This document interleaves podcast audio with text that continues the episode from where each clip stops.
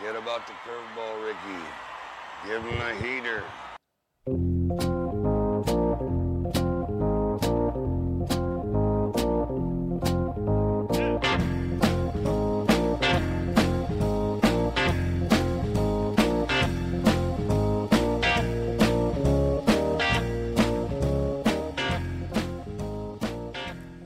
Welcome to the Heater Podcast. I'm Dan Lewig. He's Corey Pieper. As we get set to take a look at hot starts, cold starts uh, uh, in the American League. We tackled National League the last time we were uh, together. Now we'll be taking a look at the American League and assessing uh, the first, uh, just about the first quarter of the season here through to see who's on the, uh, who's begun the, the quarter of the season on a heater, who's uh, uh, looking to warm up. Uh, and so we'll take a look at that here Uh, today as we uh, tackle, again, the American League. Uh, before we get any further, as always, the Heater Podcast is brought to you by River Creek Popcorn for all your snacking needs for baseball games, movies of choice, and summer festivities. Come hungry, leave happy. Uh, spring and summer is uh, here. It's always a mixture back and forth in Wisconsin this time of year. We had a week that was uh, warmer uh, than the state of Florida, uh, and now we're back to kind of the, you need something, uh, another layer in the morning, and then be ready to take it off by the uh, the afternoon. So it's a little bit of uh, everything this time of year. It is. It's like you said, you get used to the cold, then you get used to the hot. Now we finally, I guess, have spring instead of winter or summer, and I think that's part of the reason that I know a lot of people complain about pollen. I don't really have allergies, but I don't think it overly helped my father as he got sick. So a lot of people at the popcorn wagon asked. My dad is doing fine. He had a little like U T I thing going on, but he's doing okay now. He will be back next weekend, I would guess. Any uh, uh, more uh, talk on the uh, specialty uh, items? And you've already unveiled one Uh, so far th- this year uh, with more of the uh, honey style. Uh, and now uh, any talk on what's coming up next?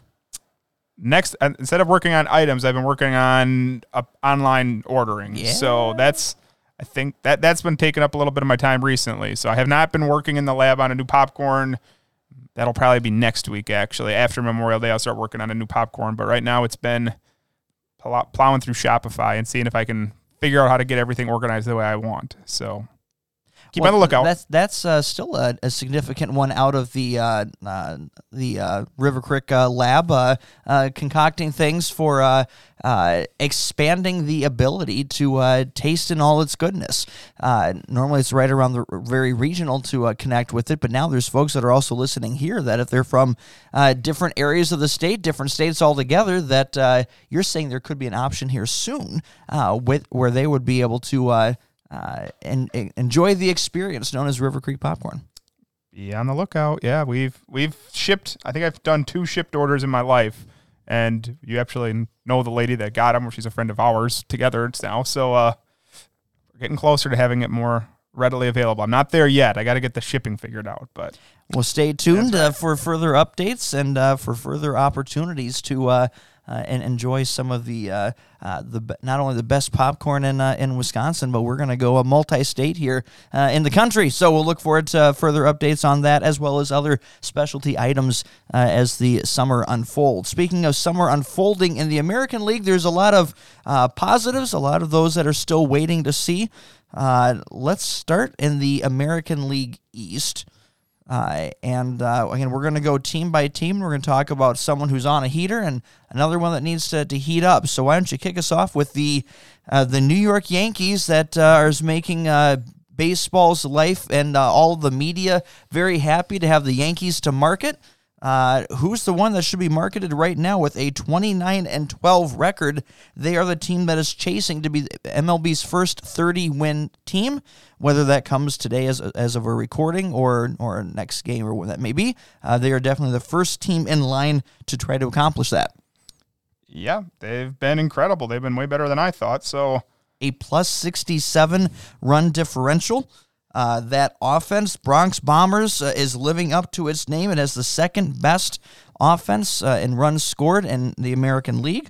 Uh, and their pitching has really also been the story as well, with only one hundred twenty-eight runs given up as I scan throughout the American League.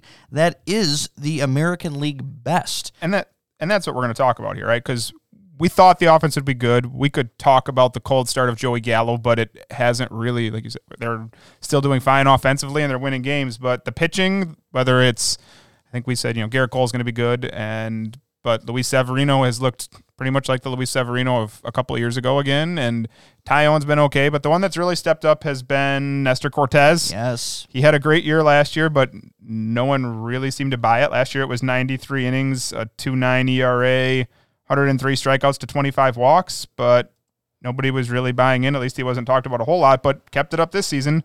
He's at forty-five innings. He's three and one right now. fifty-six strikeouts, a one eighty E R A, point eight eight whip, and a two oh four E R A plus.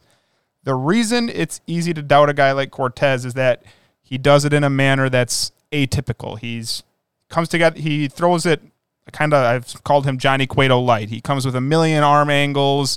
He does weird rocking motions on the arm. He has almost no fastball velocity to speak of. Statcast has him in the bottom fifth percentile, but it's not affecting his other stats, right? Statcast also has him, you know, top ten percentile in K rate. And expected stats, E R A, slugging, batting average, wOBA, all top ten percentile. What he's really done is become kind of the starting version of what, like, Mariano Rivera was, where it's just cutter after cutter after cutter. And it's cutters and fastballs, and that's why this can work.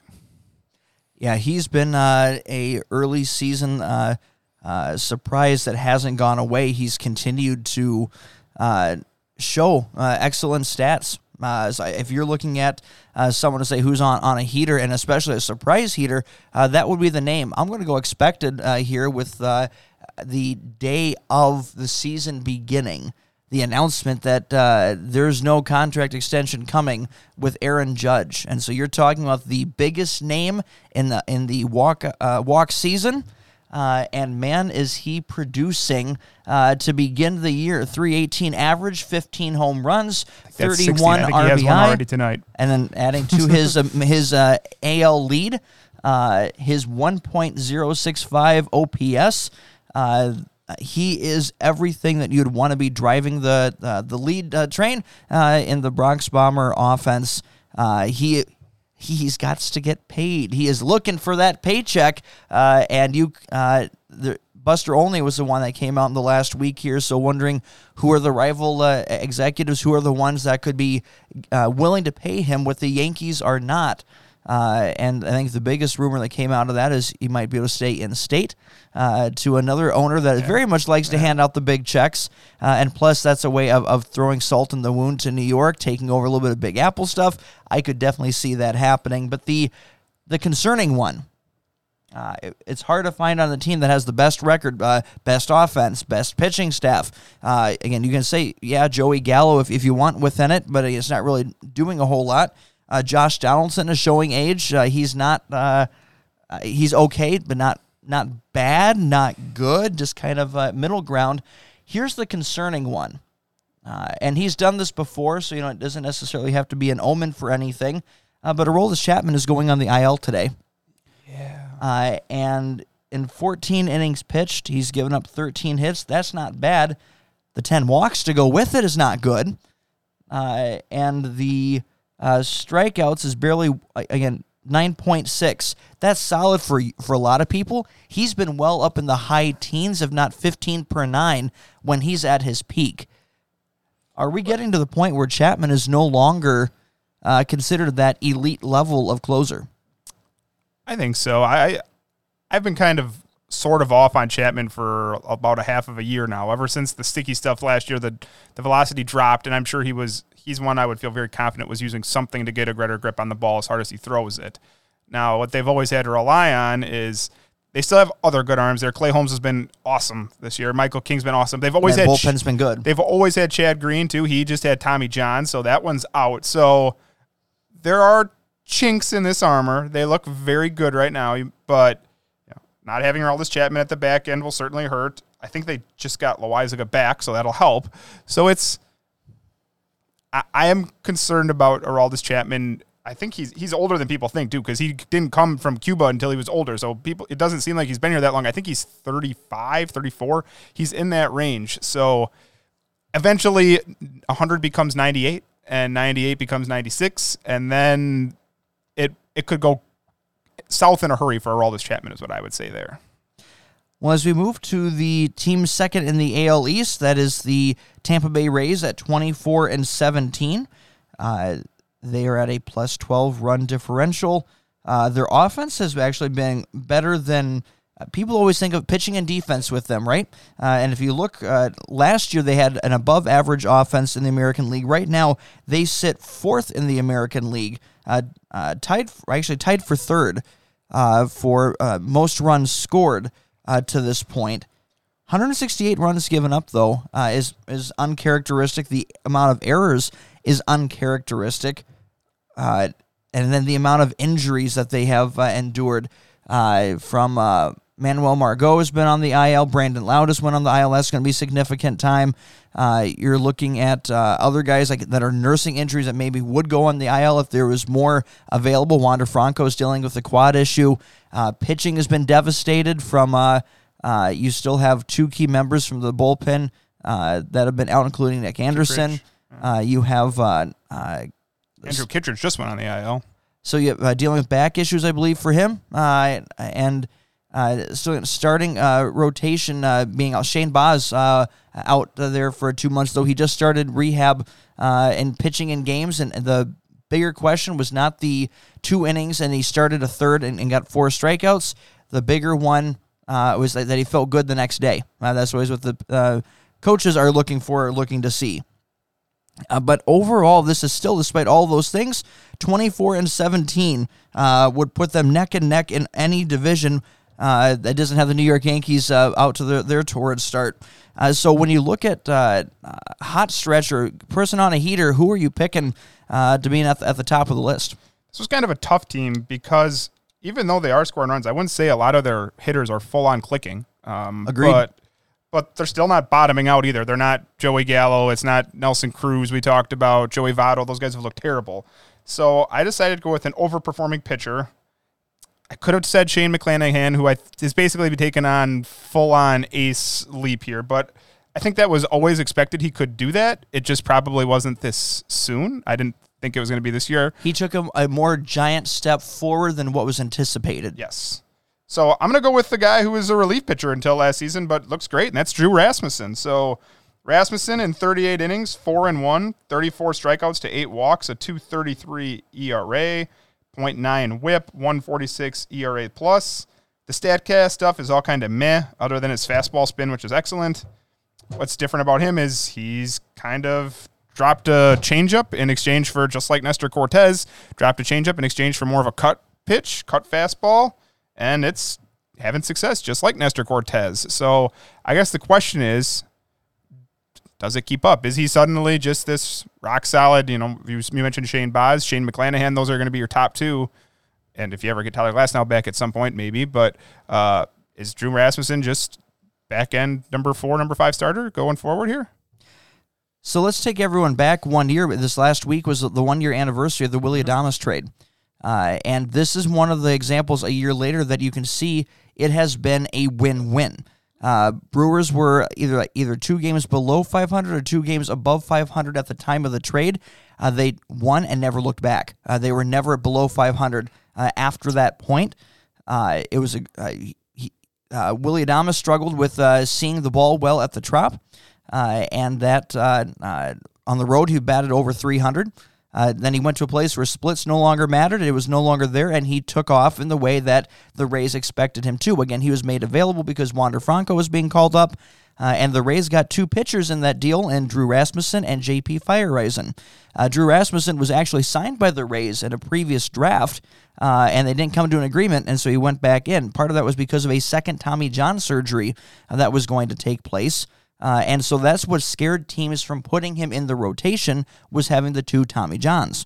Uh, he was looked at and highly regarded first first round pick, uh, and it was just the injury issues were the concern.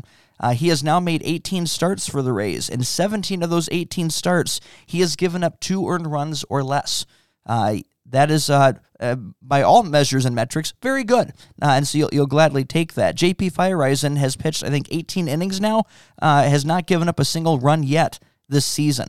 Uh, everything that the Rays could hope for out of that trade, they got. Everything the Brewers could hope for out of that trade, they got. Uh, but Drew Rasmussen, is uh, it's all health dependent. But as far as getting five or six innings, uh, it'll be well above average. He is a, a top three rot- in a rotation arm for five or six innings. He's not going to give you more than that. The Rays are going to be cautious with the amount of innings they put on his arm. Uh, but as if you look at the uh, not only starters in regular season, but especially postseason, that's as long as starters are going anymore. So if you can do two excellent through the uh, times through the order they talk about, right? T T O, right? Two T T Os. Uh, he is elite through two times through the order. Uh, and that's all that uh, teams are looking for anymore. I like the hot start. Uh, who do you have for cold? The cold player I have, and it's not... He's not been terrible going forward, so I should clarify here. There's there's different levels of cold, but the cold player is it's Mike Zunino. We we had always sort of, you know, the batting average was going to be there, but the power's always been there, right? Well, the power is kind of meh too right now. Like, you can live with the one forty-eight average when he was hitting. I think he had thirty-two home runs last year, and he started out hot from the beginning of the year. And now he's at four home runs, hitting one forty-eight, and when healthy, Francisco Mejia's kind of replaced him, it seems like. So it last year he looked great. This year it's just been kind of You're you're waiting for it to turn on. And and the concern always is, what if it never does? And you're getting that concern out of him uh, at this point. Uh, that's definitely one uh, that, that warrants uh, waiting to, to heat up. Uh, the other one is, uh, and they'll be waiting for a while due now to injury, but Brandon Lau. Uh, this was a guy that is, in the last couple of years, top five, top eight M- M V P voting uh, level within it. Hit thirty-nine home runs last year. Uh, he was uh, a huge power guy. He was a key figure of this offense. He started out with a, with a slump. No, things weren't clicking, and now went on the I L where he's going to be out for at least a month, if not uh, more than that, like leading into the All-Star break uh, with a back issue. Uh, and and he said that's now been the, what he's tried playing through and hasn't worked. So if if this actually helps him, well, then he can have a great second half of, of the year. That's awesome. But right now, this was meant to be the top name outside of Wander Franco for their offense, and they have really not gotten anything from him to begin the year. Now, that's definitely a significant blow uh, to uh, players that they were counting on uh, coming into this year. Can we move on to Toronto? Let's do it. So Toronto... This was the team that I said could have a historically good offense, but not so far, not even close. Do you have the number of runs they've scored? So they've far? scored one hundred forty-seven runs, and that ranks them... I believe they're dead last in baseball in runners with scoring position right now. And they are one... I'm doing a count here, two, three... I think they are fourth worst in the American League. Yeah. For I mean, it looked like the the... the The Dodgers of Canada, as far as the... You look at that starting lineup, who would you not want... Uh, from that starting lineup in yours. Almost every single player they have, so yeah, I would want them over the player that we have. Uh, it is that type of level, but the results have not been there. And you just you noted one of the key stats, runners in scoring position. It's not there. There's plenty of cold hitters to pick from, so I'm going to go with the coldest of the hitters, and maybe it's a little unfair because he missed some time with an oblique injury that maybe's still been affecting him because it's been ugly. Uh, last year's breakout star was Teoscar Hernandez, twenty-eight years old last year, ninety-two runs, thirty-two homers, one hundred sixteen R B Is, twelve steals, and two ninety-six. He looked like the next superstar on this team, along with Bichette and Vlad Junior But this year it's been ugly. Now it's sixty-nine at-bats because of that oblique injury, but five runs, two homers, seven ribbies, one steal, one fifty-nine, a forty-seven O P S plus. There's not enough at-bats to register all the StatCast data, but you know I can... An easy one to look at is, once again, the career low BABIP at two hundred right now and his suddenly awful five-degree launch angle. Like, it will get better.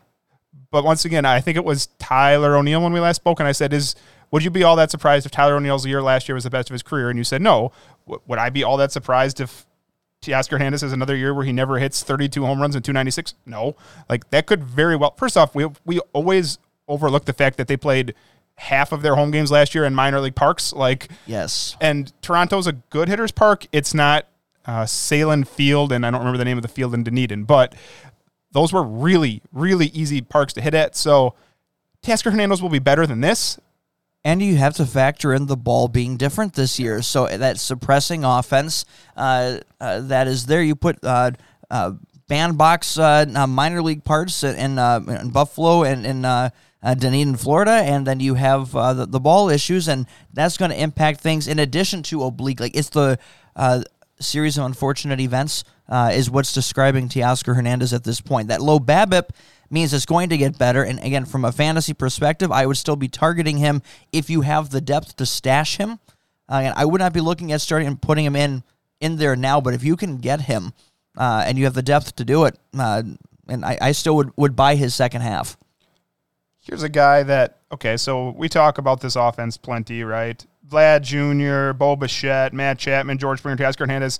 Second on the team right now in O-Plate P S Plus is none of those guys. George Springer leads the team. Second, Santiago Espinal. Yeah. Playing second base. Fully, at this point, Kevin Biggio will get traded, I think. He needs a change of scenery. He is completely lost. I believe he's back down on the minors. Actually, I know he's back down on the minors right now for them. So, but Santiago Espinal, now last year it was kind of quietly, twenty-six-year-old, but he hit three eleven in ninety-two games. Once again, two hundred twenty at-bats. But come off this year, we're already at, you know, thirteen or fourteen runs, two homers, fifteen ribbies. Couple three steals, hitting two ninety-three. That's that's really solid, and there, he's basically moved into a full-time playing role, which, even though they're cold right, right now, I still think a historically good offense ain't going to happen. It's, they're already falling too far off that pace, but I still think it's a pretty good offense. I still think by the end of the year, they're this team click. Finishes top five-ish, at least in the runs, so it any as many people as you can get on an offense like that, you want. You will say, and with the offense being what it is right now, it's hard to find someone that you put on a on a heater. But on the pitching side, uh, there's two guys you can pick. I'm going to pick the one where, again, they've been excellent at nailing the free agent. Update. Aaron Judge has now, I believe, was at fifteen going into tonight. He's now up to seventeen. That's his second for the night, as the Yankees have tied Orioles. Um, Kevin Gausman. I was concerned coming into this year, him leaving uh, San Francisco, non-D H territory at the time, Pitchers Park at the time, coming up to Toronto uh, and into the uh, American League. I was concerned about what that would be. Uh, I think it only took me two or three starts to, to eliminate those concerns. Uh, he has looked every bit the part that he has in the, in the Giants. Uh, he has been the, the ace that uh, Toronto wanted to pay for, uh, and... and to pay him versus Robbie Ray, maybe we'll talk about that later, but the uh, an excellent fit there. That's who I have for for heater there. He is at a fifty-seven to three strikeout to walk ratio. Let me let me repeat that there. fifty-seven to three. That, uh, I, I believe that's what you call good. So that, that's pretty decent. You you want that. It was Garrett Cole last year, right, who started with like forty-seven or something to no walks, and I know there was talk. I think Kevin Gausman walked one before he broke that record, but we're getting that's yeah, he, he's certainly on the short list of A L Cy Young Award leaders early as, on in the season. As Larry David would say, you know, it's uh, pretty, pretty, pretty good, pretty good. That's right. Let's go to a team that's been pretty good the last week after starting really slow, and they have at least passed Baltimore now, but. Boston is up to fourth at, I think, nineteen and twenty-two. Yep. Before this past week, I would have had Trevor Story and this being extremely cold, but then last week he had a three-home run day, including six home runs, one of which was caught by Johnny Gomes sitting on top of the Green Monster, which is pretty cool. And nice. Right now he's right back on pace. Meanwhile, after the hot start, Alex Verdugo has cooled way, way off. Uh, thirteen runs scored, three homers, sixteen R B Is, hasn't stole a base, and here's what's weirdly weird. The two fourteen batting average for a sixty-four O P S plus. He's never been someone who strikes out much, and that's better than ever. Top three percent in the league in Ks right now. But he's got a career low BABIP, but it's also because he also has a career low in-line drive rate. I think his batting average will rebound, but you know, I, earlier this year you mentioned that you thought increased power was possible out of Alex Verdugo. That, that changed. That Woo. hasn't come into fruition. I think Verdugo's career, and this isn't, it's not a rip, right? Because I think he's just capped at Michael Brantley, who is a good yeah. hitter. Line drive hitter. But you're never going to get doubles and runs. fifteen, fifteen homers. Like, that's about Michael Brantley's cap, even prime. And I think that's probably Verdugo, where he could have a very nice career in Boston. Now, it's not going to be Mookie Betts, but it's going to be fifteen homers, eighty runs, eighty R B Is if he bats in the middle, and like two ninety-ish. Now, that this year, that's going to be hard, but it's never going to, I'm not sure it will ever alleviate some of the anger about getting rid of Mookie Betts. But been a slow start for Alex Verdugo. Hopefully he can turn some of that around here. Uh, Rafael Devers, on the other hand, uh, is uh, everything you'd want out of uh, an M V P candidate. That is my prediction, remember. Yep, and a three thirty-five average. Uh, he is worth over two point one wins above replacement already to begin the year. Nine home runs, twenty-four R B I, uh, fifteen uh, doubles. Uh, uh, that is everything. I mean, everything you'd want uh, to be. The only you try to pick at is only uh, only eight walks, so his uh, on-base percentage is only thirty points above his average, but that's nitpicking at this point for one of baseball's best two-way players. Leading baseball in doubles, total bases, total hits. Yeah, and it seems like, man, he's just be getting up there. Rafael Devers is twenty-five years old. Like, I think people forget that just be, he got up and he put up an all-star season at twenty-two and was tracking. Rafael Devers is twenty-five. So there's a long career ahead of Rafael Devers. It's just a matter of, will it be in Boston? He's a free agent in a couple of years, and they've already got issues with another superstar in Xander Bogaerts, who's apparently not very happy there. And so they have some issues going forward. I do want to mention under their pitching, uh, Garrett Whitlock has looked really good. Whether it's been the last week or so, it's been kind of iffy, but on the year, he still has a three twenty or three fifty-eight E R A. That's been between starting and bullpen. He's had six starts, some bullpen appearances in there, but overall, when he's been out there, Garrett Whitlock looks really solid. As of this recording, Boston is uh, the American League's hottest team off a five-game winning streak, eight and two in their last ten. Uh, they are plus one in the run differential, and at nineteen and twenty-two now, uh, you know, they were being written off, uh, most likely now prematurely, uh, as you see guys heating up uh, and coming to, uh, coming back together there. So we'll see what uh, what's in store, as it was expected to be a four-team race and they're to be pretty tight overall. Uh, there's everyone can have their clear favorites within it, but uh, a four-team uh, above five hundred record, and, and that still looks like uh, that is going to be the case. As we go to the final team of the American League East, this isn't last year's Baltimore Orioles, uh, but uh, they are uh, a negative thirty-six in the run differential. Uh, the offense uh, kind of surprises me. That's, they're at one hundred forty-seven runs scored, among the lowest in the, in the American League. I don't expect them to be near the top, but it seems like they're they're a little bit lower than maybe maybe anticipated. one hundred eighty-three runs given up uh, at at this point, but they are competitive. Uh, they're going to finish at the bottom, but they are definitely more competitive. And so far this season, I don't have the numbers, but Buster Olney was the one to point out that their bullpen Uh, is over the last month has been one of the best in, in the American League. Yeah, I think, you know, it's an overused term, but like the word is scrappy, right? Like they they're going to keep coming, and the players that you would expect for to have good production all have positive O P S plus. Like that's Cedric Mullins. He's not as same as he is last year, but a one oh seven O P S plus means he's above average. Mountcastle's at one oh nine, Santander's at one twenty-four, Trey Mancini. So the players you would expect are giving them production, are giving them production. And, you know, they've got weaknesses. Rougned Odor is our starting second baseman. He, we know what Rougned Odor is. Jorge Mateo, your boy, is, you know, he steals a lot of bases. I don't know if he's actually good at baseball. I don't think he is, but he does steal bases. And if you're a Orioles fan, congratulations. You got to see Adley Rutschman. He made his debut this week. Superstar catching prospect. Had a triple. I think the next day he scored a run. So that's, you know, you're hoping that you get Will Smith, like you shoot for the stars there. You know, I mean, you're hoping you get Johnny Bench, but we'll see. But you, you you could get Will Smith or something that quality as far as catching goes. So without a whole lot of high expectations on this team, it was kind of hard to pick an underachiever, and that's why they're in last. But I'll stick to an overachiever in Bruce Zimmermann, the starter. It was really good until his last start where he gave up five earned runs in five innings against the Yankees, but still forty-one innings, two and two, three forty-eight E R A, thirty-four strikeouts to ten walks, one twenty-five whip, a one twelve E R A plus. He's not really getting lucky other than a little home run luck, but the home run luck could very well be because suddenly Camden Yards isn't a pitcher's park anymore. It's a hitter's park because they pushed the left field wall back thirty feet and raised it up twenty feet up into the air. So suddenly home runs are not flying out of Camden Yards like they used to. Which, and some hitters have some very vocal opinions on that. Yeah, the ones that play in the triple A ballpark that is in New York, like, I'm like, dude, can you really complain about that? You play in, yeah. I was wondering yeah. about that too. But um, as far as Zimmermann goes, not Rich has really changed. It's a, it's a better pitching environment for him, and that's helping him. Here's what I'd say: he's probably a serviceable number four arm, and this year, you know, he's going to be asked to be quote unquote the team ace. But let's look to next year, right? Because that's what we've always said about Baltimore. Next year, you get Grayson Rodriguez. He's the top pitching prospect in the minors. I would expect him up June by June tenth at the latest, right?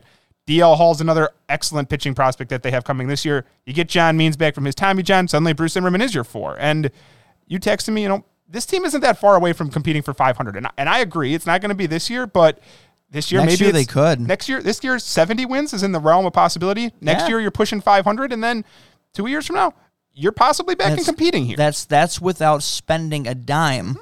on outside improvement. So you're seeing a farm that is coming closer to producing at the major league level and getting the experience that they need, uh, and then looking at the, the next wave. So again, this is where we saw like Detroit like last year just about at, at this point. Now, that's a team that hasn't taken the next step. They've taken a step back at, at this stage. We'll come to this A L Central in just a, just a few minutes. Uh, but uh, the only other one I'll highlight again, Trey Mancini, uh, a guy coming back from uh, uh, from cancer. Uh, he's batting two ninety-seven, three sixty-five on base percentage. The power is the only thing that isn't there yet. Uh, but he's almost worth uh, one win above replacement right now. Solid guy, also in a walk year as as well. So whether or not uh, they keep him and try to re-sign him as part of this, or whether he's a trade candidate at, at midseason, uh, we'll see what, what takes place as time develops.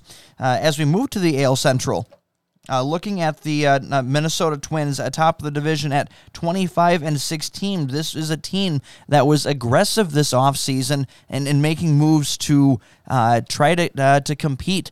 Uh, they signed Carlos Correa uh, to a contract. They made some trades, uh, moving guys around uh, within it. Uh, they cleared the contract of Josh Donaldson off the book so they could sign Carlos Correa instead. Uh, they have one hundred seventy-eight runs scored, one hundred forty-one run, uh, runs against, plus thirty-one run differential. Again, as of this recording, they're on a four-game winning streak and seven and three in their last ten. Who do you like so far that is on a heater to start the season? Boring name, not boring results when you talk about Joe Ryan. Uh, forty-three innings, five and two, a two twenty-eight E R A, a sub one point nine nine whip, forty-two strikeouts to fourteen walks. We mentioned him last week when discussing the Nelson Cruz struggles because they will be linked for a while, as this was basically, I think it was the only piece actually that went back to Minnesota for Nelson Cruz. Another minor league was pitcher okay. was uh, included in that. He was certainly well. the big part of it, right? Correct. And his minor league track record actually indicates there's more Ks coming per nine, but he's another kind of weird pitcher because he basically throws two pitches, a fastball and a slider, and he fifty-six percent of the time he throws that fastball, twenty-five percent of the time he throws that slider. That doesn't leave a whole lot left to be throwing anything else. And it's not that his fastball, you know, Hunter Green, after some struggles, has seemed to figure it out with his one oh two mile an hour, one oh three mile an hour fastball as being his big pitch along with a slider. Joe Ryan is not throwing it that hard, not even close to that hard. His is more of the deceptive thing where people just don't square it up. I think Joe Ryan is going to be very good, but it's more of a mid-threes E R A where, as opposed to a low-twos E R A, which still good, just probably not quite as good as what we've seen so far. So are the Washington Nationals listening? Because here, here's the hint. This is why you trade guys in a walk year mm. uh, and try to get something for them. This was a team that has been notorious on hanging on to players uh, with within it and then not getting anything in return. What did Minnesota do last year? Here's a, a D H. Uh, here's someone that, you know, maybe they resign in the offseason, maybe they don't. Uh, they trade him, and what do they end up getting? Uh, a top of the rotation arm. Uh, with an, if you are not in contention and you have players that are not signed beyond this year, why would you not roll the dice and see what can happen? Because at worst, you have minor league depth or a guy that doesn't matter to someone who's not going to be on your team in three months anyways, or you can get a Joe Ryan. And there's repeated cases in history of why you do this. You, and give them the any fans when you're worried about the, uh, well, this means that we're now telling fans that we're selling, we're packing it in, we're now giving up on this season. Again, show them the show them a picture of Joe Ryan next time, because this is exactly what you do as an executive. Say, this is what we're hunting for to create a sustainable team. We can give you this guy for three months, or we can give you another guy potentially for six years who can produce on this team. It's a no-brainer uh, for needing to detach yourself from having to admit uh, that, okay, yeah, this year's not happening. But there's so much more that can happen. What the Twins did in the, the deadline last year, extremely effective. They added young talent. Now they went out and added uh, free agents on top of it, and you have other players that are developing. Luis uh, Arraez. uh, is one of the biggest surprise stories uh, from uh, uh, uh, from the this season so far. Uh, three thirty-six average, only uh, not exactly a homer guy, uh, but he is uh, a spark plug. He is someone that is... He doesn't strike out ever. Yeah, it's uh, an eighteen to eight ratio, eighteen walks, only eight strikeouts. Uh, he is consistently getting on base uh, and producing, uh, and that's a, uh, again, getting uh, table setters in front. It, we don't have that many guys that truly fit the, the old school leadoff bill. Can we talk about a player that I was annoyed with them for as I were preaching the good things that they did? Yeah. Carlos Correa gets hurt. They call up your number one overall prospect, Royce Lewis. Okay? You get you give him eleven games. He hits five runs, two homers, including a grand slam, five R B Is, hitting three oh eight, and then the next day you send him down because Carlos Correa is back. You you couldn't tell you, me. You can't find a position for him? You cannot find a position. You have, uh, here's one, Kyle Garlick. I don't know much about Kyle Garlick. He's a thirty-year-old dude hitting two fifty. Yeah. Play Royce Lewis. Like, why is he? I think I've seen since he's been back in the minors last week, I've already saw he hit two more home runs down there. You're wasting time, Twins. Just call him up. Find a spot for a player like that. Don't be nearsighted with playing time. Left field is Nick Gordon hitting two sixty right now. Left Gordon, Nick Gordon is hitting two sixty in left field with two R B Is. Play Royce Lewis. That's that's my saying, especially if you're in first place. You want to win some games here. You're you're doing better than I thought you were. Don't waste time. Let's talk about a team that is underachieving oh, uh, and uh, a, and fully underachieving. negative twenty-two run differential. Who's uh, the manager here? Sorry. Yeah, that, our, our our boy. Uh, our our our boy T D uh when T D Tony D T L R uh, whatever uh when he wins I'll get his name right, but the uh uh or his initials right, but the White Sox are twenty-one and twenty. Uh the pitching isn't terrible, but the offense is only one hundred forty-eight runs scored. That's only one above the Blue Jays uh for teams that are at the bottom of the barrel. Uh, going on here. Let's start with the negative. Who's the coldest of the cold?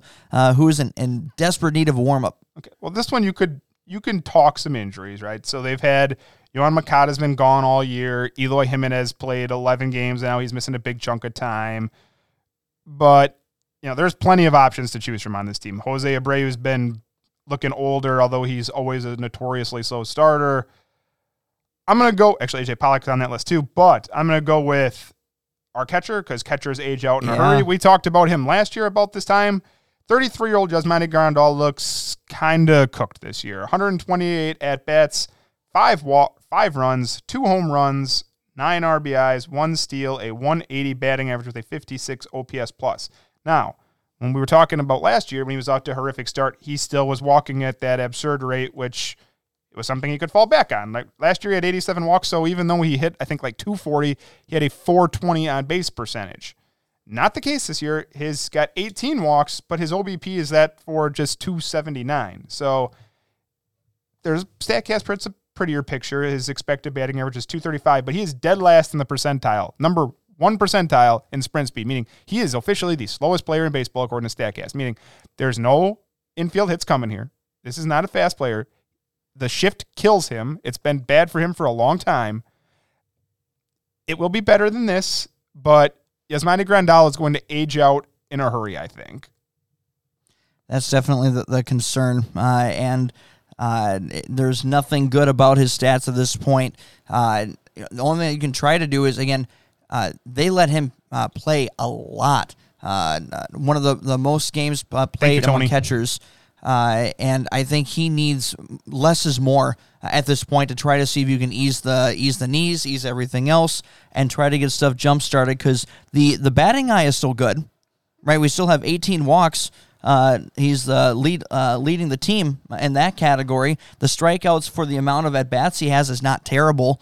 Uh, within it, it's a little bit on the higher side, but you know, there's nothing too much there. Just the hits, uh, just are not there yet. Do you have his bat? I know BABIP is going to be notoriously low, but compared to like last year, are we seeing a, a major difference in the two? Uh, while you uh, while you look that up, I'm going to give the uh, credit where credit is due as far as the on a heater. Uh, Tim Anderson is everything that you'd want Uh, a guy to be. Three fifty-nine uh, average, four hundred on base percentage.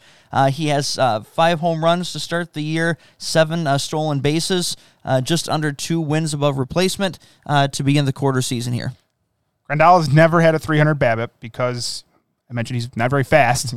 But usually it's more like two seventy-ish, and it's at two ten, so it's low, but it's not enough to crank you up to much more than two twenty to two ten-ish range. If, if he can get himself even like to two thirty, uh, that's going to get you a three thirty on base percentage. He's usually about one hundred points above uh, well, with that.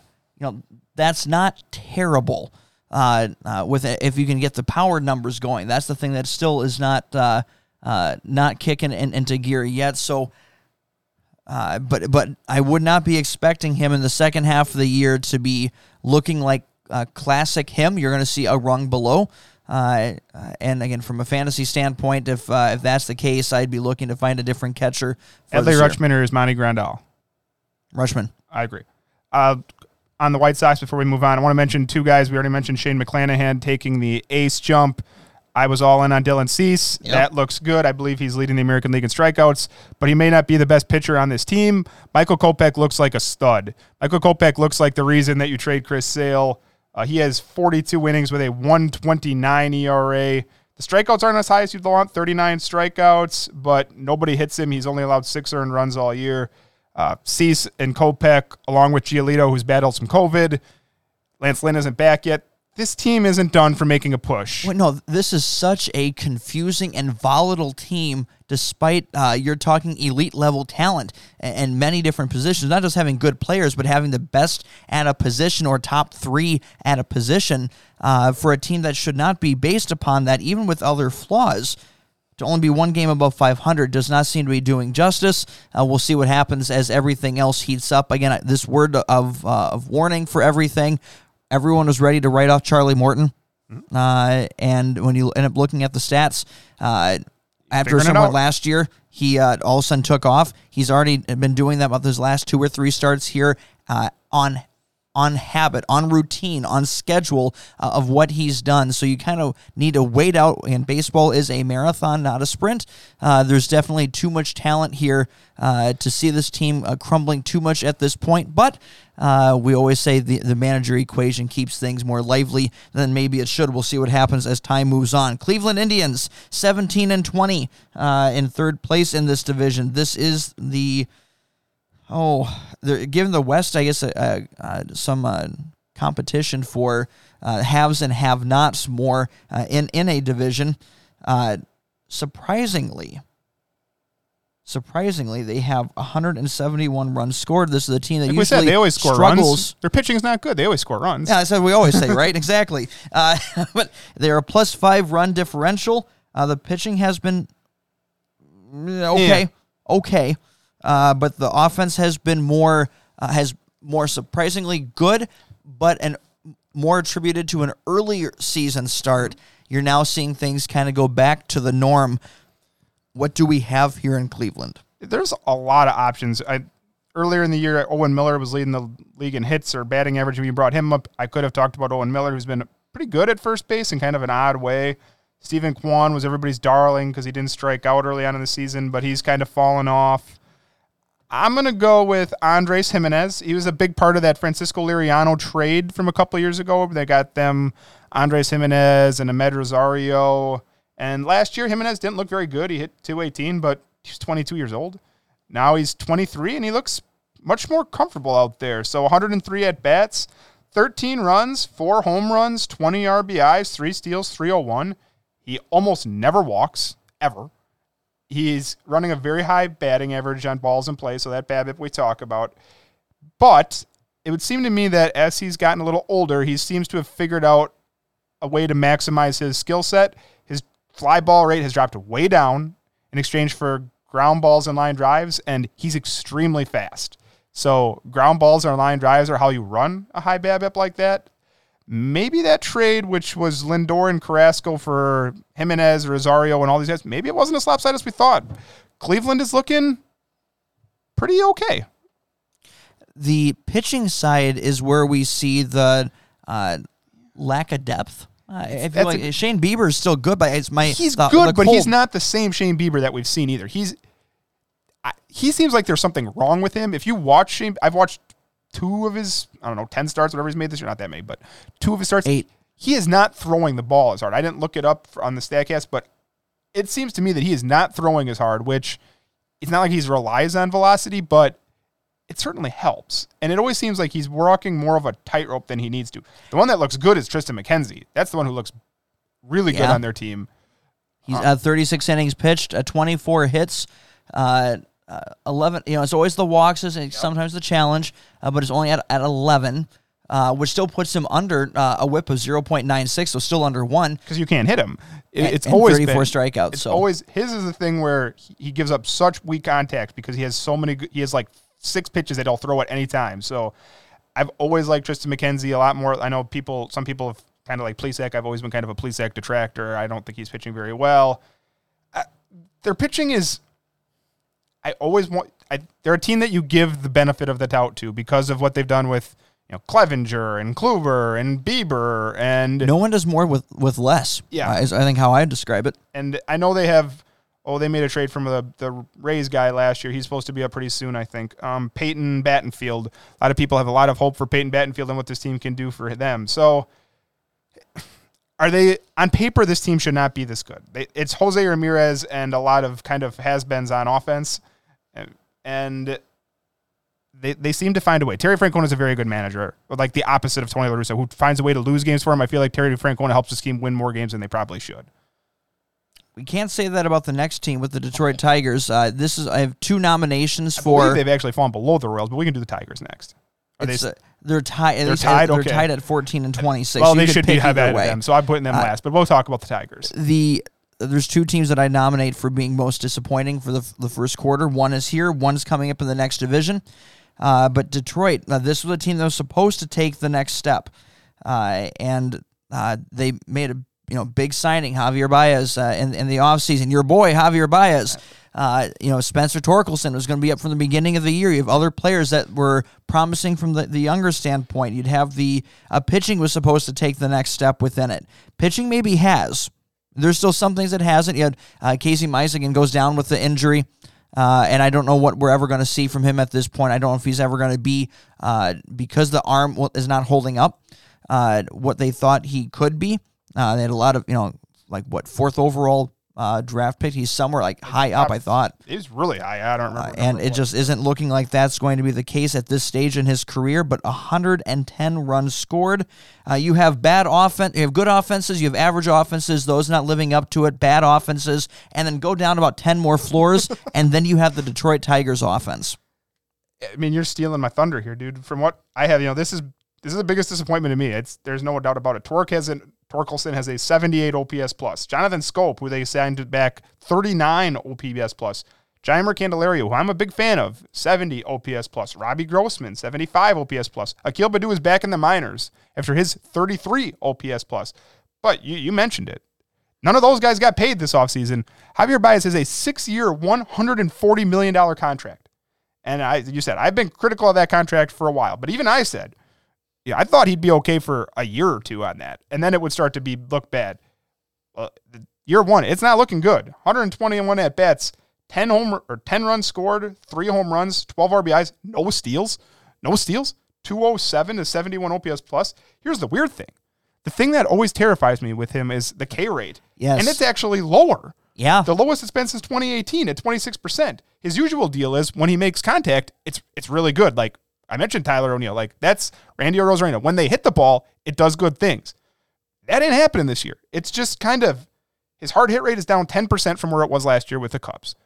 You mentioned the ball. Could it be the ball? Sure. But this is a early different type injury, of concerning. Uh, is, you know, how much Maybe. is that coming into play? Because he was on the I L for a while there within it. Again, showing uh, advan- advanced stats for those that are trying to find something positive within it uh, because this defense has actually been solid. He's at uh, zero point four wins above replacement, which is actually second best on the team That's despite all of those things. Austin Meadows, who's hurt. Is that he's got number one? Yeah. Yeah, I'd had because he was playing okay. He just got he's got like vertigo stuff going on with him. So uh, he's got things that yeah going on there. And Miguel Cabrera with a two seventy-six uh, uh, average. Uh, he's like not we all said, terrible. Their oldest guy, the old superstar, the thirty-nine, forty year old Miguel Cabrera is going to be the one that carried this offense. It's uh, it, I I am buying Javier Baez's uh, second half. I think it he's going to worse. Least, uh, I I think that part. Is, I, I think he's going to look his normal self in the second half, but that still means because of what's happened in the first half, it's going to drag down the overall numbers. So FanGraphs, if you go to the bottom of their page, they always give the steamer projections. The bad bad X is made by Derek Carty. That's the one I like. It still has him projected from this point forward for sixteen home runs, fifty-four R B Is, eleven steals, two fifty-one. Like, it thinks he is who he's always been. And like you said, that doesn't he's not going to get to two fifty-four then. Like, that's not where he's going to get to because he's got to make up from that two oh seven. But it it's possible that he's not. I've always said it's not going to work out well. And I'm not going to sit here and take a full W victory lap on this one because I didn't think it'd be like this. But there are certainly concerns. I do want to talk about the one player on the team who has been incredibly good.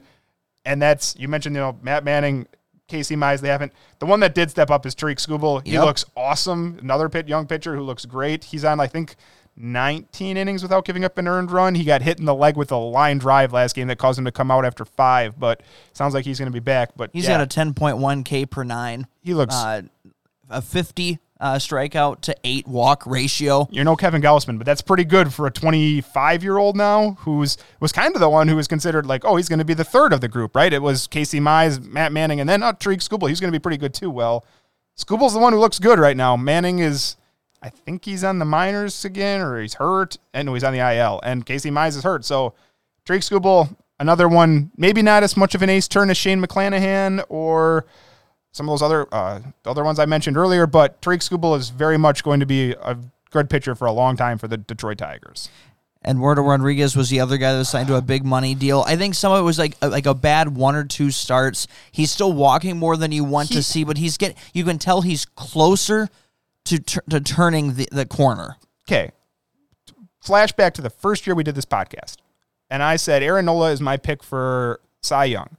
And I was I would watch the starts and I'd be like, okay, he's looking great. He's looking great. Oh, one inning, five earned runs later. He's six innings, five earned runs. That is Eduardo Rodriguez, where you yes. will watch him and it's four great innings and then he'll give up five earned runs. And then you're like, okay. And that's how he has, what is he at? A four thirty-eight E R A. It is always like one blow up inning where he just completely loses the plate and it drives you nuts. I I want to believe Eduardo Rodriguez is better than he is, but at some point it becomes, okay, you're showing me what you're showing me here, right? Like, you are what your record says you are. At some point that becomes the, the, the truth uh, that is there. I, you know, I think he's going to be better than this, but that that haunting inning is always lurking in the background at any time.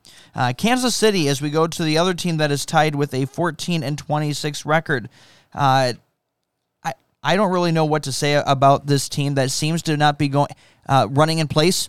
Uh, have you seen any any positive development in the last two three years? And we were, we're talking about them like, okay, uh, they have some interesting players. Or are they ready to take that next step? Uh, uh, adding in some uh, complementary veterans to go with it, and it just hasn't seemed to to go anywhere. They are negative fifty-six in run differential. They're on a four-game losing streak, three and seven in their last ten. Uh, I I had yeah. much higher hopes for this team to be essentially tracking the same way that we talked about Baltimore tracking. Obviously, a couple of years ago, I was I picked them to win the wild card last year, and they let me down. But I could have picked Salvador Perez for a cold start. He's been not very good. He's on the I L, so. I also tried to avoid players on the I L, but, you know, six home runs, sixteen R B Is, that's fine. That's going to get you to the thirty home run pace, but two oh six. Now, I didn't expect him to hit two eighty again, but I thought two fifty was certainly within the realm of possibility. But there's there's one clear option here, and it's it's Whit Merrifield, who's been their best player for the last four or five years. And is this a cold streak, or has he run his course? And that's the question, right? So he's come around a little bit lately, but it still looks ugly. one hundred sixty-three at-bats, seventeen runs, two homers, still seventeen R B I, still six steals. He hasn't gotten caught yet. two oh nine average, a fifty-five O P S plus. This is a player that StatCast would never love because he never has made huge contact, but it does recognize how unlucky he's been. His expected batting average is still two seventy-one. If he had his, That's a significant difference. If he had his, you know, he's got a career low BABIP too. We could say that, but for some reason, the reason he's turning that in is he has a career high thirty-three percent fly ball rate, which if you include pop-ups is forty percent of the time. What he needs to do is go back and watch Andrés Giménez, who's learned, I'm going to put the ball on the ground more, and it's worked because Whit Merrifield is not someone who you want launching the ball into the air forty percent of the time. In the There's no launch angle that's going to benefit him. No. Hit the ball on the ground. Use your still extremely good speed. Run around like you've always done. That's that's kind of his game. If this was major league, he's dropping down and doing push-ups, right? Like Willie Mays Hayes style, he is hitting the ball in the air, drop down and do some push-ups, because Whit Merrifield has kind of switched his game in a way that shouldn't really work for him. On offense is Andrew Benintendi, That's who's the who's only been, encouraging player right now on their offense. Who uh, you know had the inconsistency in Boston, and that trade has done well for him as far as showing the the offense to date. But I'm going to pick Brady Singer uh, as someone who's uh, done well early. It's only four. Uh, what are we at? He's They've at been bouncing him between yet. the minors and the majors for some stupid reason, but he's looked I, great. But in his back-to-back start, it looks like it's clicked. Uh, and if uh, if you haven't gotten him yet on your fantasy team and you need pitching, that would be one to look at. He has nineteen, just under twenty innings pitched, fifteen hits, uh, four runs given up, four walks, eighteen strikeouts. Uh, he is looking good as a young pitcher. Uh, and again, you, you might struggle on this team to get wins uh, with him, but if you want the other stats, uh, this is, I think, one of the one of the cornerstones they can build around if they can start putting other talent around. I practice what I preach, because I've, I've had a Brady Singer on a few teams, actually, because the May starts, White Sox and Twins, yeah. He's, he's it's good competition. Really good. He's looked really good. So, and he's got pedigree. It wasn't all that long ago that he was a, he was a first-round pick, too. It was Correct. just he's been overshadowed. We've heard Daniel Lynch and Jackson Kowar, and Lynch has looked okay. Jackson Kowar is still bad. But, yeah, Brady Singer, that's a good that's a good call on your part. We have one more division left. Let's take a look at the A L West as we look at uh, Houston is doing what Houston does. Uh, the consistency of this team uh, is something I do respect uh, at this point. Uh, now, of course, when I was uh, at uh, I was down in Florida, went to a Rays and uh, Toronto Blue Jays game, so I had a chance to see a nice division game. George Springer was up at the uh, plate. Did I have fun uh, booing for trash can nonsense just to be annoying? Yes, I did. But this is a consistent team going back to Houston itself, twenty-seven and fifteen. Uh, they are twelve and five at home. They are fifteen and ten away. one hundred eighty runs scored, one hundred thirty-three uh, runs against. They have been, if I'm seeing this correctly, the second best uh, pitching staff in uh, in baseball, plus forty-seven run differential. Uh, and that's going to lead to, I'm just going to jump in with the first guy. How can you not give a heater to Justin Verlander coming back from Tommy John as if nothing had ever happened, if not even improving as he gets older?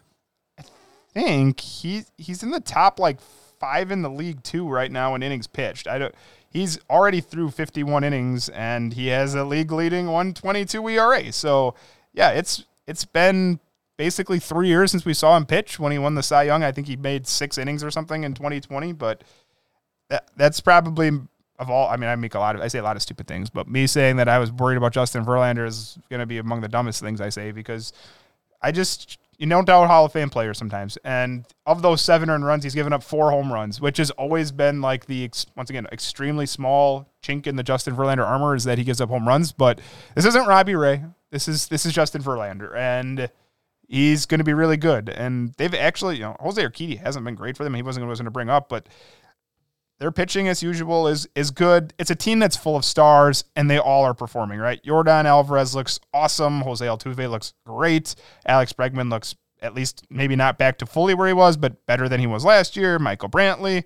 Kyle Tucker, after a slow start, is back to doing what he does yeah, best. Remember when people were worried about Kyle yeah, Tucker? Not, that is not in this part. But the one here, the one player I would say that is overperforming what we expected of him was, okay, so they lost Carlos Correa, and everybody's like, who are they going to bring in, right? Who are we going to bring in? Is Trevor Story going to go down here? Maybe Houston know what they were doing, because they're like, no, we got Jeremy Pena. When we talked rookies of the years, I don't think we mentioned Jeremy Pena, but right now, if it's not Julio Rodriguez, it's Jeremy Pena, right? And it's the one of them, one hundred twenty-six at-bats, twenty runs, seven homers, twenty-two R B Is, three steals, two eighty-six, a one forty-nine O P S plus. With excellent defense. He is at a two point two wins above replacement, tied for the team lead with that, with and on a team full of stars. Here's this kid who's now competing uh, uh, plate appearance game by game uh, for best performance on the team. I'll, the Statcast doesn't, it's hard for it to judge rookies, but when it does do is it kicks out a similar player profile based on batted balls. Christian Yelich, Austin Riley, Jared Walsh. Those are pretty good players, Christian Yelich and Austin Riley specifically, but the dude is hammering the ball, too. Like, it's not like he's just weak contacting it out there. He is hitting the ball hard. Seven home runs. That's behind only Yordan Alvarez and Jose Altuve, who are – Yordan Alvarez is, if not for Vlad Junior, the best young power hitter in this game, and Jose Altuve is a probably a Hall of Fame player. So, yeah, good for Jeremy Pena. the Houston Astros know what they're doing. We, I, at this point, that's another team when it comes to, you just probably shouldn't question them. Like they, they seem to understand how to, this is a long time of them just churning through players there, knowing what they're getting and continuing to win. The concern has to be on on this team. I mean, they have a a deep bullpen as far as a lot of like late inning arms that have, have performed well. But what about the guy at the back end, Ryan Presley? Whether there's arm issues or things going on, uh, he's, he's definitely the guy who's uh, the biggest concerns among uh, late inning bullpen arms in the American League. He's at the top of the list along with Aroldis Chapman. Yeah, he's he's already been hurt. He's back. Um. What I would say about Presley is we've seen even last year, right? When when they have a concern in the bullpen, this is not a team that's ever afraid to go out and address it. So last year, oh, who was the Seattle guy that they went out and got? Oh, they went and got Yimmy Garcia from Florida, and they went and got the guy who closed the seam for Seattle, and then he crossed across, and everybody was so mad because Houston was... And Kendall Se- Graveman? Thank you, Kendall Graveman. Went to them, and now he's with the White Sox. But uh, they will make a move if they need to. Presley is a concern. They've gotten some nice production so far out of Rafael Montero, actually, who's, who's saved some games earlier in the year when Hector he was Neris. hurt. So th- they have options back there who've done it before. They're they're not devoid of Presley's. It's kind of like the Yankees. We said, you know, if, the, if Chapman's hurt, it's not like this is a team that's going to fall apart in the bullpen if Presley's hurt.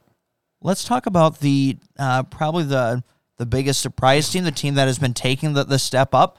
Uh, with the, the Los Angeles Angels. Again, the always the thought was, can they finally build around uh, Mike Trout and Shohei Ohtani? Oh, well, who, when who Mike Trout is healthy. Who needs those guys? They have the better player than any of those two. I'm waiting for it. Okay, this is the easiest name on this list, right? one hundred eight at-bats, twenty-seven runs, nine home runs, twenty-three R B Is, one steal. A the league man, leading, the myth, the legend. League-leading three seventy batting average. A league-leading four eighty-one on-base percentage. A league-leading seven thirteen slugging percentage for a league-leading one thousand one hundred ninety-four O P S, two forty-eight O P S plus is and Taylor Ward up. Barry Bonds. And picked up by yours truly before he faced against Corey in we, a head-to-head matchup, looking for my again. Can I do? I can I still sprinkle my fairy dust, He's kept my, my going, magic though. dust on the guys that can all of a sudden e- go erupt at the right place, right time? And yes, he has and has continued to do that. He is baseball's biggest uh, surprise at this point. He is producing in every which way, shape, or form. Uh, if you would put his stats next to Mike, Tr- Mike Trout, you'd say, yep, that's right. That's all in line. He is performing as well as that, giving them another bigger uh, bat to go with that lineup, part of the reason for that success. Uh, Anthony Rendon has been better, at least the last time I, I looked. I'm still trying to pull up the stats here within it, but their offense has been good. If I look at the, the numbers here for it, we have uh, the uh, best offense in the American League. Yankees were second best. I remember saying uh, second at one point there, but one fifty-six two for uh, runs given up, a plus fifty-one run differential uh, at twenty-six and seventeen. Uh, the... Are you buying? I may not be buying Ward as Barry Bonds, but are you buying the Angels as a true competitor to the Astros at the top of the division? Well, we've we've we've. I didn't know Taylor Ward was going to do this. I don't think Taylor Ward is probably. Taylor Ward didn't know he was going to do this. Taylor Ward is probably the still fourth best hitter on this team. You know, Mike Trout is every bit the player that Mike Trout's always been, which is incredible. And Ohtani. You know, unbelievable player in himself, and, and Rendon. So we've always talked about if they could just find some pitching, right? Could you just find some pitching? Not expecting their hitting to get better, could you just find some pitching? Well, their hitting's been better, and could you just find some pitching? Well, Ohtani is basically turned into a small ace. He just doesn't get the appreciation because he also bats. But Ohtani's turned into an ace. Patrick Sandoval has turned into an ace. Like, they have... Those guys are twenty-seven and twenty-five, respectively. They have two great young pitchers. I mentioned when they tri- when they signed him that watch Michael Lorenzen, watch Michael Lorenzen. They they have success with guys like that, and forty, he's been good. He's led them with forty-one innings pitched, only thirty-one hits given up. Uh, the strikeouts aren't aren't anything that, that's grand, but again, as a pitcher, he has just been producing. Uh-huh. Uh, you know, Syndergaard. I've said, you know, who knows what you get out of him for innings, but he's doing it in a way that's completely new to him, where he's not striking out a bunch of guys, but it's working. And Reed Detmers threw a no-hitter. So there's enough here that I don't know if they catch Houston. I still would take Houston on this in paper because Houston's offense is pretty comparable to Los Angeles, and I trust their pitching more. But I think Los Angeles, I, I picked them to make the wild card before the season started. I think they hang around all year and hang in the wild card race. Their bullpen is better, too. It is. Uh, and so you're seeing a team where you're looking, what's their, their significant flaw? And you're not seeing a significant one. Uh, that's how you can go on a run. That's how you can compete. Their significant flaw is injuries, right? If yep. if yep. you have a big injury, we Health. saw what Trout can do to this team, right? Last year, Mike Trout, groin, I'm going to miss two weeks, never came back. Ohtani, just by the fact that he plays both ways, has double the injury risk of any other player in baseball. I pray that he's healthy all the time, but because he hits and pitches, he has double the injury risk. And there's not much depth on this team at all. So if they stay healthy, they can hang in this all year. If they don't, I still expect Houston to pull ahead of them a little bit, but they're right in there with Tampa Bay and Toronto as, and the Yankees. Like, some of them are going to miss the playoffs, right? Or I guess there's three teams now, so they so, could all do it. And we'll, we'll find out what happens, but who's the, who's the cold guy? We have all the guys that were saying, okay, this is why they're performing this well, or people that are living up to expectations. Is there anyone that's kind of fallen below that? I mean, I guess I went Rend- with Rendon for just not being what he was with the Nationals, but... It's getting better, though, right? And yeah. Yeah, I'd say you could put Rendon. I went with Raisel Iglesias, the closer. He's got a four oh two E R A. He's had some home run issues already. He's had given up...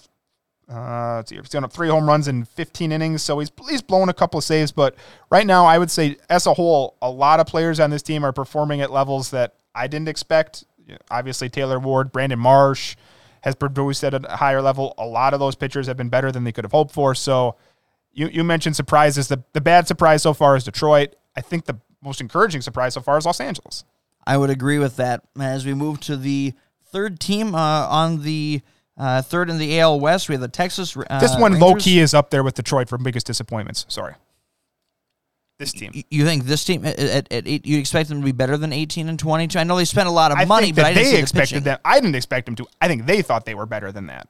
I don't know where they thought the pitching was coming yeah. from. Like they, they spent a boatload of money. There's no denying that they uh, they emptied a Brinks trunk uh, for the, the left hand of their uh, left side of their uh, infield. Uh, but again, there's no pitching there yet. I, I think there's some things that are potentially promising. one hundred sixty-one runs scored is eh. Uh, one hundred seventy runs given up is eh. It's a negative nine. It's not terrible. Like, where they are is kind of the uh, uh, Texas is in the purgatory uh, of the American League. Not necess- not good, not bad. They're just kind of hanging in this middle middle area there. Are they going to find more? Are they going to be able to go out on a spending spree and bring in more pitching? That's going to be the question. Because how high can that budget go? Yes, yep. We saw the big money spent last year, and at least one of them isn't working. Right, this is another easy one to pick. Yeah. When you get a seven-year, one hundred and seventy-five million dollar contract at age thirty-one, your time is limited anyway, so you better be producing right away. And Marcus Semien looks bad. Marcus Semien. This is a every other year thing he's doing here. So. one hundred fifty-four at-bats, thirteen runs. He has yet to hit a home run, nine R B Is, three steals, one eighty-two batting average, a forty-two O P S plus is yikes. The walk rates and K rates are actually better, but the power is just gone. two thirty-four slugging percentage. And let me tell you, this Statcast looks awful. Like bottom ten percent, average exit velo, hard hit rate, all the expected stats. His expected batting average is still one ninety-two. So this is not even all that unlucky. Last year, he absolutely crushed fastballs. thirty-six home runs, two ninety-eight average. This year, he's got zero home runs and a one sixty-five average against them. Like, Semien looks bad to a point of, you know, I mentioned Joey Votto, Nelson Cruz last week. There's con- serious concerns that Marcus Semien, for whatever reason, I don't know if this is just him going to go back and forth, but I would be really surprised if Marcus Semien gets to even twenty home runs this year at this point. Yeah, the, the stats just... Like you get like the the hot and cold nature of it, but it, this doesn't make sense. Uh, it really, to all of a sudden have this the the bottom dropout here. Like this was the guy that I thought was the safest pick as far as all the big money guys uh, that were going there. Like no, I didn't want him at seven years. I was saying three or four at, at big money. I, I would rather pay for a peak uh, three four season from him. Uh, versus doing bigger deals elsewhere. He ended up getting far more than I thought he would. I was thinking like three or four at twenty-five million dollars apiece. Well, he got it for seven years at twenty-five million dollars apiece. But this is uh, this is extremely concerning. Uh, and again, it's only forty games in. Uh, you know, there's another one hundred twenty left to play. Uh, but it, there's there's nothing that looks good here, not a thing. Uh, and there's nothing you can say, say, this is why you can put hope in what's coming. There's not a thing there. That's what's scary about it. We'll see what, what happens. I think that's probably one of the biggest storylines from an individual player standpoint uh, for the rest of the year uh, from a guy who has been absolutely dominant uh, as one of the best bats in, in all of baseball. Two uh, top five finishes in the M V P in the last four years, right? Two yeah. top fives, I think. And, and best yeah. second base season ever last year. And yeah. this could be like bottom three second base seasons in the American League this year right now. But so. There's a lot of competition as far as on that offense of who does it be uh, extremely cold. There's no one that's hitting up to what you expected them to do. And to me, the true marvel of this is uh, Adolis Garcia is at a two oh seven average, but he's at least hitting when runners are in scoring position because he's at twenty-five R B I. I don't know how you do that. Uh, when it's not like he's doing a huge homer output. It's, it's six home runs, uh, second on the Adolis team. Garcia's strikeouts, forty-eight strikeouts and one hundred fifty at bats. Like, what is going on here? So there's there's a lot to, to pick from there. So I, I'm amazed that they've scored as many runs as they have when you look at their ability to make contact. And again, Corey Seager is a guy who makes contact. Yeah. That hasn't been there so far. The the encouraging the. Out of nowhere's good story on this team is the one pitcher that they've seemingly yes. gotten something out of is thirty-one-year-old Martin Perez, who has bounced around. Oh, what do we got here? We He's have the journeyman. Texas, Atlanta, Boston, Minnesota was in there, right? And back to Texas and forty-nine innings. He's thrown a complete game shutout already this season. He has a one sixty-four E R A. I don't know how he's doing it. I don't expect it to continue, but so far, he looks great. And it's not like it's been easy matchups because I think he just got done throwing that complete game against, let me check here. Yeah, Houston. Houston. He threw a complete game against Houston. And then before that, against Boston, he went out there. So this is not a cupcake schedule. It's just been somebody who's seemingly figured something out as far as run suppression. So keep it up, Martin Perez. Good for you. And you'll probably get traded at the midseason.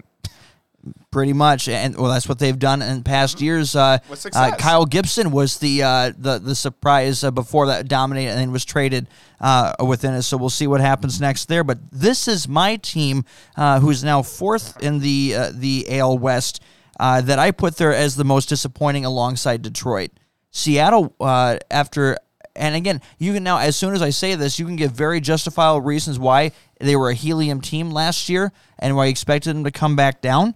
Uh, but seventeen and twenty-five for a team that was expected to compete for the playoffs, and they definitely expected to compete for the playoffs, has not been the way the first quarter of the season uh, wanted to go. A negative twenty-six run uh, differential. They've lost uh, four straight, three and seven in their last ten.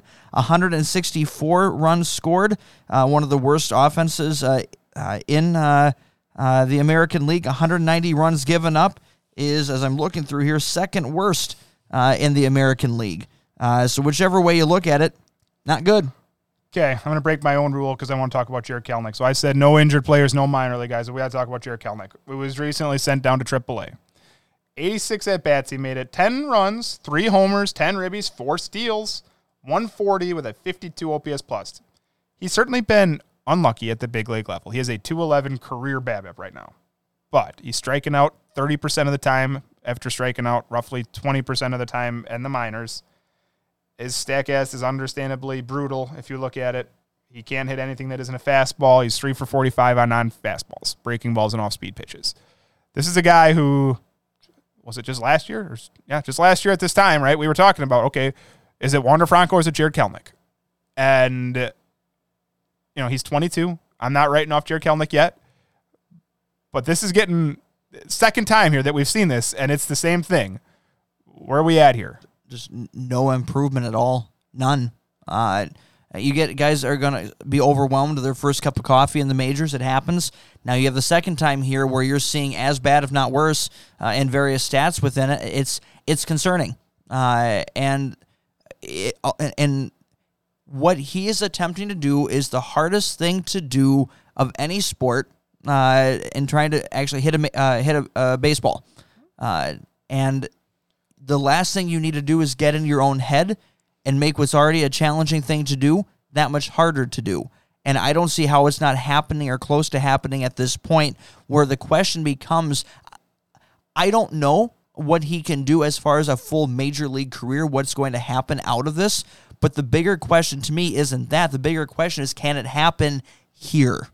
Uh, you're getting close to the to the breaking point of saying he needs to go somewhere else with a fresh start, uh, which is damaging to any executive who tries to make that trade, because there's no way that you come out looking good, because he's the most disappointing player. So if he does go and bats well, it's a doubly bad thing, right? What executive wants to do that? Uh, so you already have this as a big bad uh, uh, spot on player development, and then if he would go somewhere else and do it, but again, it still doesn't solve the situation that's here. It's but a it's, tough one. It, it is a tough one, and, and I don't have an answer to it or a suggestion as to what's the best way to go. Uh, they're going to need uh, whoever is in charge of their minor league development. This is where this is the big bucks you get paid uh, to do this. You need to come up with an answer to this situation, because this is a franchise player, uh, potential to be, uh, and it, you need to figure something out. Let's talk another. I mean, I could talk multiple cold guys on this team, but well, I do want to talk for the the, you have the negative and to the positive as far as potential and stuff oh. there. How long will it be, if we're not already there for some? How long before Julio Rodriguez is worth the price of admission alone just oh, to see what he's going to do? I, he's he's going to be an absolute superstar in this game. He's like, immensely gifted. You just I mean you just watch yes. him. He, he doesn't have it all figured out yet, but you know he has all the tools to do it. So we, you know, I just talked Wander Franco, and I've said before, Wander Franco can be Juan Soto. I, he can be Juan Soto. Julio Rodriguez can be Ronald Acuna, Fernando Tatis, and that he can be. You know, he could hit fifty home runs some season. I wouldn't be surprised. He could steal forty bases. He has, I think he's still leading baseball, twelve stolen bases. This is a huge individual. Like, he looks massive. He does not look like the type of guy that could steal, but he runs like a gazelle. He has massive power. And after a slow start where he was getting kind of some iffy calls from the umpires, he's figured it out. He controls the strike zone. Julio Rodriguez is going to win an M V P award someday. Like, that type of talent that he has, and it, It's just, I didn't think he would make the team out of spring training, but they couldn't keep him down after the way he played. And at this point, he's just locked in for the next, I don't know what his contract is, but if you're a Seattle fan, you're hoping he sits in that center field spot for ten, twelve years and is the next Ken Griffey Junior, right? Like, that's what you want out of him. And he, you know, I'm not going to throw around a Hall of Fame top ten players very often, but he looks really good. Well, I, I think the best, rather than see what he could be uh, to the guys who have done it for maybe eight, ten years and beyond, The the name that you brought up before is the one that makes total sense, Acuna. That's you see so many similarities. Toolsy for days, uh, can do can do a little bit of everything within it. Can do a lot of everything uh, within. You see it all there, uh, and you see uh, Acuna is uh, just a couple years ahead. And is the, you see the progression and where that is. You see that same progression, and you do question, because right now you don't know about. Uh, Injury stuff uh, with, with one is, is definitely a question. With the other one, it's not yet, with anything being there. Uh, so that leads to a potential higher ceiling uh, within that. So there's definitely a lot to, to watch. But again, he's just fun to watch uh, defensively, at the plate, uh, on the bases. Uh, he's someone that that uh, draws your attention. We could talk Jesse Winker, who's been disappointment, but because this is the Heater podcast, and I looked like an idiot last year, and I looked... I got to talk. Our, the Heater sponsor, spokesperson, not named Blake Snell, is Robbie Ray. And this is Robbie Ray again. This is the not last year Robbie Ray. This is every other year Robbie Ray is what's going on here. Suddenly, Robbie Ray is sitting there with a four seventy-seven E R A.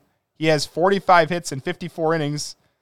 The walks are still kind of slower, kind of lowered, but still we're back up to twenty and fifty-four innings. It's getting back up there. And what do you know? He still gives up home runs. So, other than one year, one year, this is still the Robbie Ray experience, I think. The again, this makes me, if, if I were looking for an executive to hire uh, for my team, to give the keys to the kingdom, give me someone from the Toronto Blue Jays. Uh, not only for player development, which they've shown they can do, right? They've done that very, very well. They've drafted well. They have these key players. They've done that well. And they did something that was a trend-setting at the time that no one else was doing. They went to the gene pool. If you were a, if true. you were a son of a Hall of Famer, it didn't matter where you were within it. They they they drafted you, period. And it hasn't always worked out, but it has worked out uh, very well at, at a couple of key occasions. But the biggest thing that I would ask them in an interview is, A, you signed Marcus Semien, you signed Robbie Ray, and they had peak years. But then you chose to let both of them go and still spend money on other players. So you got these peak seasons. You didn't uh, double down on it. You went and got someone else, and they're now they're performing. You know how hard that is to navigate when you have guys that are doing M V P level or Cy Young level, and then you let them walk, and then you go and find someone else. How did you know within it? Because and you add player development on top of that, of handling that so well. No team has navigated that better.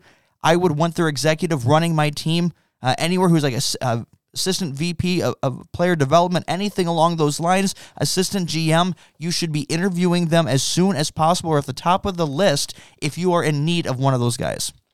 I we didn't mention it when we were talking Toronto, but just a quick heads up here. After a slow April, the, the de facto trade of Yusei Kikuchi for Robbie Ray, Kikuchi has figured it out again in May. They have yep. turned something around. Kikuchi in May has a two oh eight E R A. Because they, just like with Robbie Ray, they tell you, lean into your best pitch, drop throwing your crap. And that's, Robbie Ray is back to throwing all these weird pitches, and it's not working. And Kikuchi's, Kikuchi's straight up said, the reason he came there is he saw what they did with Robbie Ray. He wanted to take a chance on that. So, yeah, I, I agree. And uh, that leads us to our last team that we have in the... This might be the worst team in baseball right here. And that includes yeah. Cincinnati. Oakland is awful. Sorry. There, there's, there's not even, like... There's no foundation. They they have they have traded everything that wasn't nailed down. Uh, Frankie Montas is going to be one of the biggest names on, on the on the block when it get to the, when that time comes. I, yeah, they are seventeen and twenty-six, uh, one hundred forty runs scored. That is the second worst in the American League. one hundred seventy-one uh, given up, which is on on the tailing on, on the more bad side. But they always find a way to patch at least. They don't usually get blown out a lot with high high scoring teams. They always find a way. That pitching machine and pitching factory they do still makes things competitive, but that offense is, I know they're not the worst uh, in uh, here. You have Detroit leading the way, but to me, if I would be picking an offense that I'd be banking on being worse the rest of the way, it's the Oakland Athletics. Oh, it has to be. They, their offense is full of quad A guys. Like, these are players that, you know, Tony Kemp, Elvis Andrus at this point in his career, Chad Pinder, like these are Chad Lauer, these are quad A guys who they're just getting every day at bats in Oakland, and we'll see what we get. Uh, you mentioned, you know, at this point, Frankie Montas is on the way out. Here's a go. Here's one for you. We already mentioned Kevin Biggio, right? He's, this is the type of guy that they would like, that they would love because he gets a lot of walks. That's the start of the Frankie Montas trade. Get him to Toronto too. But we'll get to that some other day when we talk hot stuff. The one player I will talk that has been overachieving, I would say, is, you mentioned some of their pitching. Paul Blackburn behind Frankie Montas has been kind of a low-key great. That's that's the same Paul Blackburn who had a five seventy-four career E R A going this year, but forty-two innings, four and oh, one ninety-one E R A, thirty-four strikeouts to seven walks. What's different, right? Like, career high, but still a really low K per nine. He doesn't walk anybody, and he's given up one home run in forty-two innings this year. It's hard to see a whole lot has changed. He seems to be getting kind of lucky, but... When you have four wins and you said the team whole team has seventeen, like, that's good for you. You've got a quarter of the team's wins, man. Way to go, Paul Blackburn. Oakland, you're very much in the massive teardown mold that we've seen in Baltimore. That's starting to turn around. Detroit tore, tore it way down. They, they thought they'd be better. Cincinnati's in the same boat. But it's going to be a rough while in Oakland, I think. Yeah, you're, there's still a couple more key trades that are coming. You hope that the trades that they've made are guys that are going to be part of the next foundation because they desperately need that to uh, uh, rebound. Again, this is the team that, to their credit, uh, they have no one has done the tear down and rebuild better uh, over the course of about twenty years now. We, we've seen them do this again and again and do it well. Uh, what they need is uh, a, b- a more lucrative a stadium situation and better ownership. So, well, your team gets a lot of credit for a lot of guff for not filling the stadium, and uh, Oakland plays in a football field that sits uh, eighty thousand people, and they get like three. So, and at this point, I, I don't blame them. Uh, so uh, that's our uh, American League uh, uh, check-in. A quarter of the way through the season, we had a chance to uh, uh, take a look at uh, players and teams off to hot starts, looking for warm-ups, where the, where there's potential or uh, uh, chance for things to improve or where there's concern where things won't. Uh, next week when we get together, we will, uh, uh, if, if you smell that, uh, that's the hot stove firing up. Uh, it's time Frankie to take a look. Frankie Montas to Toronto. Yep, so we already have uh, one big name that will that's going to be on that list. Who else could be on that list within it? We're also going to take a look at uh, uh, M L B dot com has been doing a, a more fantastic job on solid stories uh, and just interesting articles or pieces within. I've been impressed by that. Uh, E S P N just did a piece on contracts that were signed uh, in the offseason. Who's getting their money's worth? Who's not? Uh, best signings so far. I think we'll take a look at some of those things and see at this point. Now, we covered some of that uh, as you as we've done here uh, and just going team by team, but I think we're going to take a look at the like top uh, ten contracts that were doled out, uh, who is uh, happy with those moves, who are not, uh, and maybe uh, find a couple of the unsungs, who were like the uh, the guys that were signed for minimum. Uh, league minimum within, guys that were unsung within it that now are playing key cogs on their uh, teams and their playoff hopes this year. So check us out next week, and we will talk to you then. Take care.